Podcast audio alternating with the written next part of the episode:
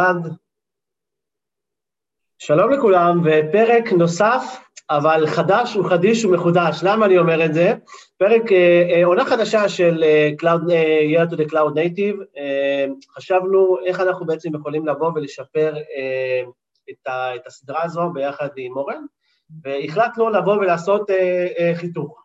אז לפני שאני ממשיך ככה להיכנס לעומק, אהלן אורן, מה עניינים, בוקר טוב. בוקר טוב, בוקר טוב, מה עניינים. קמנו ככה ביום שישי יחסית מוקדם, כי לא הספקנו למצוא ולא רצינו לדחות את הפרקים שלנו. אה, וקצת דיברנו, אורן, אני ככה רוצה ככה להכניס את, את האנשים למחשבה שלנו. אה, דיברנו בפרקים הראשונים, בעונה הראשונה בעצם על operation. אה, דיברנו על איך בעצם מרימים, מה זה קונטיינר, מה זה Kubernetes וכולי וכולי, אבל גם הראינו כמה דמואים, איך אנחנו מרימים. אה, דיברנו על כל הסרוויסים שיש, על הפרמטרים, איך מנהלים את כל, ה, את כל האופרציה של, אה, של קלאסטרים ו Kubernetes, ואנחנו רוצים לבוא ולעשות אה, עונה מיוחדת שמיועדת למפתחים. ואני שואל אותך, למה? למה החלטנו ככה להתמקד בעונה הזו על מפתחים? החלטנו uh, להתמקד על מפתחים מסיבה מאוד מאוד פשוטה, uh, ודיברנו עליה לדעתי בפרק הראשון של העונה הראשונה. מי שהניע בעצם את הגלגל הזה של ה-Cloud Native Architecture ומי שהניע את השינוי היה הפיתוח.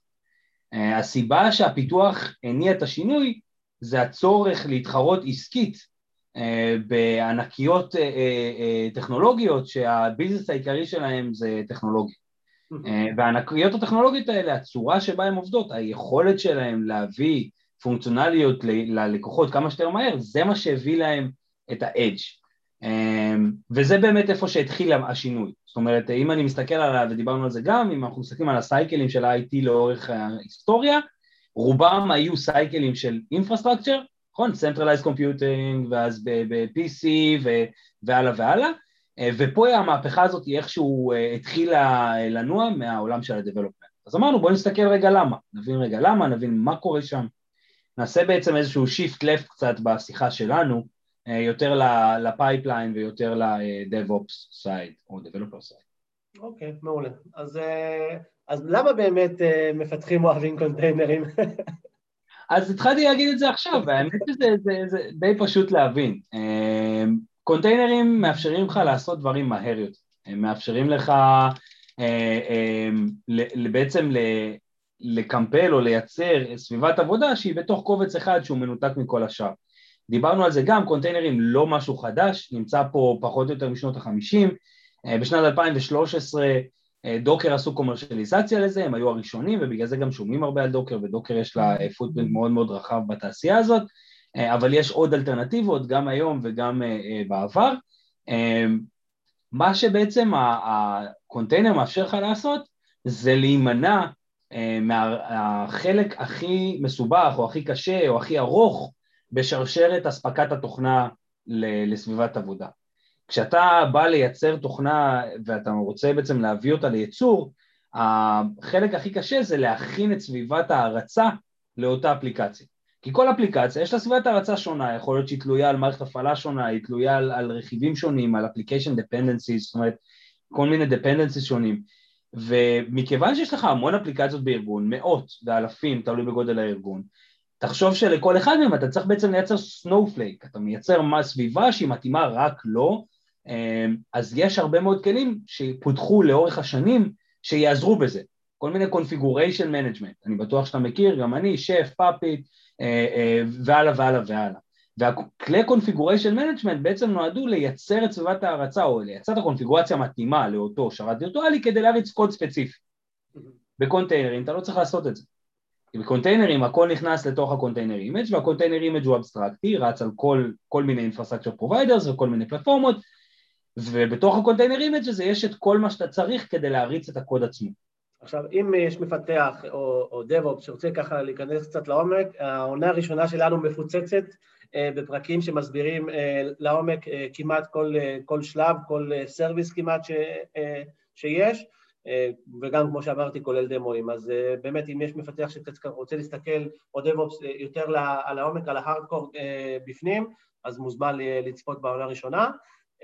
אוקיי, אז איך אנחנו ממשיכים בעצם מפה, אורן? אמרנו שהמטרה בסוף, שבעצם כל העולם הזה של קונטיינרים ו Kubernetes נולד מהפיתוח, מהמפתחים שרוצים לעשות את זה יותר מהר, וכמו שאמרת, זה לא משהו חדש, אז איך, איך עושים את זה? כאילו, מה, מה, או, או מה היתרונות, עוד פעם, של, של, של העברה בין, בין הסביבות, בוא נגיד ככה.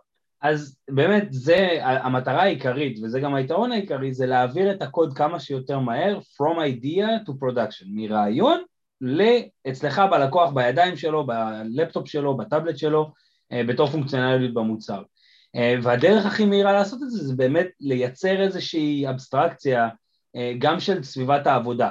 זאת אומרת, אותו תוכניתן יכול לתכנת אצלו על הלפטופ, ועכשיו במיוחד, קוביד, עבודה מרחוק, עבודה וירטואלית, זה צוותים קטנים שעובדים לבד, הם יכולים לפתח בכל מקום, בסופו של דבר יש להם תוצר, שהתוצר מכיל את כל מה שהארגון צריך כדי להריץ את אותה פונקציונליות, כן, אמרנו, ה container image או הקובץ הזה שיש בו את כל מה שצריך כדי שהאפליקציה תרוץ, אמ, אפשר להריץ אותו על כל פלטפורמה, אפשר לפתח אותו בכל, בכל פלטפורמה. Mm-hmm. אז, אז בואו ניקח רגע איפה התוכניתנים היו לפני ה-Cloud Native ואיך זה נראה אחרי ה-Cloud Native. אותו תהליך בדיוק, אותו תוכניתן, רוצה לפתח עכשיו אה, אה, איזשהו אה, server ופיתח את הקוד שלו ועכשיו הוא מגיע בארגון. מה הדבר הראשון שהוא עושה? הוא פותח קריאה.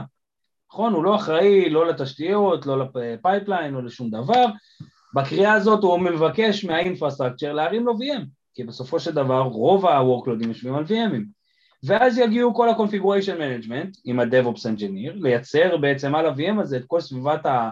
dependencies לאפליקציה, או להתקין את המערכת הפעלה, או להגדיר את המערכת הפעלה, policies, רגולציות, והלאה והלאה והלאה. סביבת ההרצה של האפליקציה גם צריכה להיות מותקנת אחר כך, ורק אז מגיע הקוד שאותו מפתח כתב. כל ה pipeline הזה, כל ה ticketing system הזה בסוף יביא one page, one web page עם one hello world. That's it. כל זה יביא בסוף אחד כזה. עכשיו בואו נדבר על איך זה נראה בעולם של Kubernetes או בעולם של קונטיינרים. אותו מפתח יושב אצלו בלפטופ עם אה, איזושהי פלטפורמה של Kubernetes שיכולה להיות גם מקומית כמו minikube וכל מה שהוא צריך לעשות זה להריץ שורה אחת של Kubernetes, להגיד לו אני רוצה להריץ את ה container image הזה וזה יביא לו בדיוק את אותו Web Page של ה-Hello World. עכשיו ברור שה-image dev/nginx, ה image הזה צריך להיות משהו שהוא מפתח והוא מייצר, נכון? כי זה הרי לא, אני לא מריץ משהו שהוא גנרי, אני רוצה להריץ את הקוד שלי.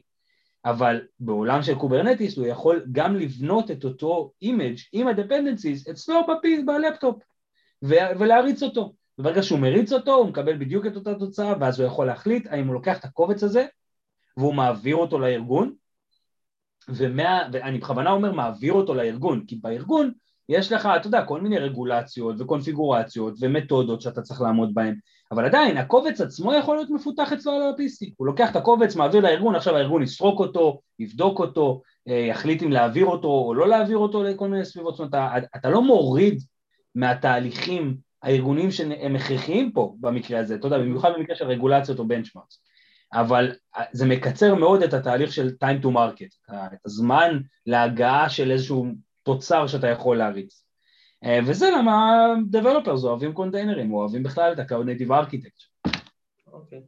האמת שזה אה, אה, מאוד מעניין, אני, אני חושב שבזה נסיים כרגע את הפרק הראשון של העונה, כי אני חושב שזה ה statement שלנו, אבל אני כן, ועוד פעם נתייחס לזה בפרקים הבאים, יש עדיין כל מיני דברים, צריך להתייחס לאבטחת מידע, צריך להתייחס, ל, ל, ל, כמו שאמרת, רגולציות או כל מיני דברים שקשורים, אבל עוד פעם, פה אתה אומר, מפתח יכול לבוא, במחשב שלו וכולי, ואפילו להראות את הדמו הראשון, להראות את ה-POC אה, או כל מיני דברים כאלה, שכמו שאמרת, אני רק ראיתי את זה של לפתוח טיקט, העלו לי כל הרגשות האלה של פעם, כאילו. אה, אז, אז אני חושב שפה נסיים רגע את, ה, את הפרק הראשון של, ה, של העונה השנייה. אה, חברים, אם יש לכם שאלות, דגשים וכולי, גם מפתחים וגם דב-אופס מוזמנים לפנות אלינו. אה, וכמובן שנשמח לעזור אליכם, לעשות פרקים מיוחדים, להעמיק איתכם, אה, וכמובן אם תרצו להשתתף זו גם אופציה. אז אה, תודה רבה אורן, פרק ראשון מאוד מעניין, ונצא לדרך עוד מעט עם הפרק השני. ביי לכולם.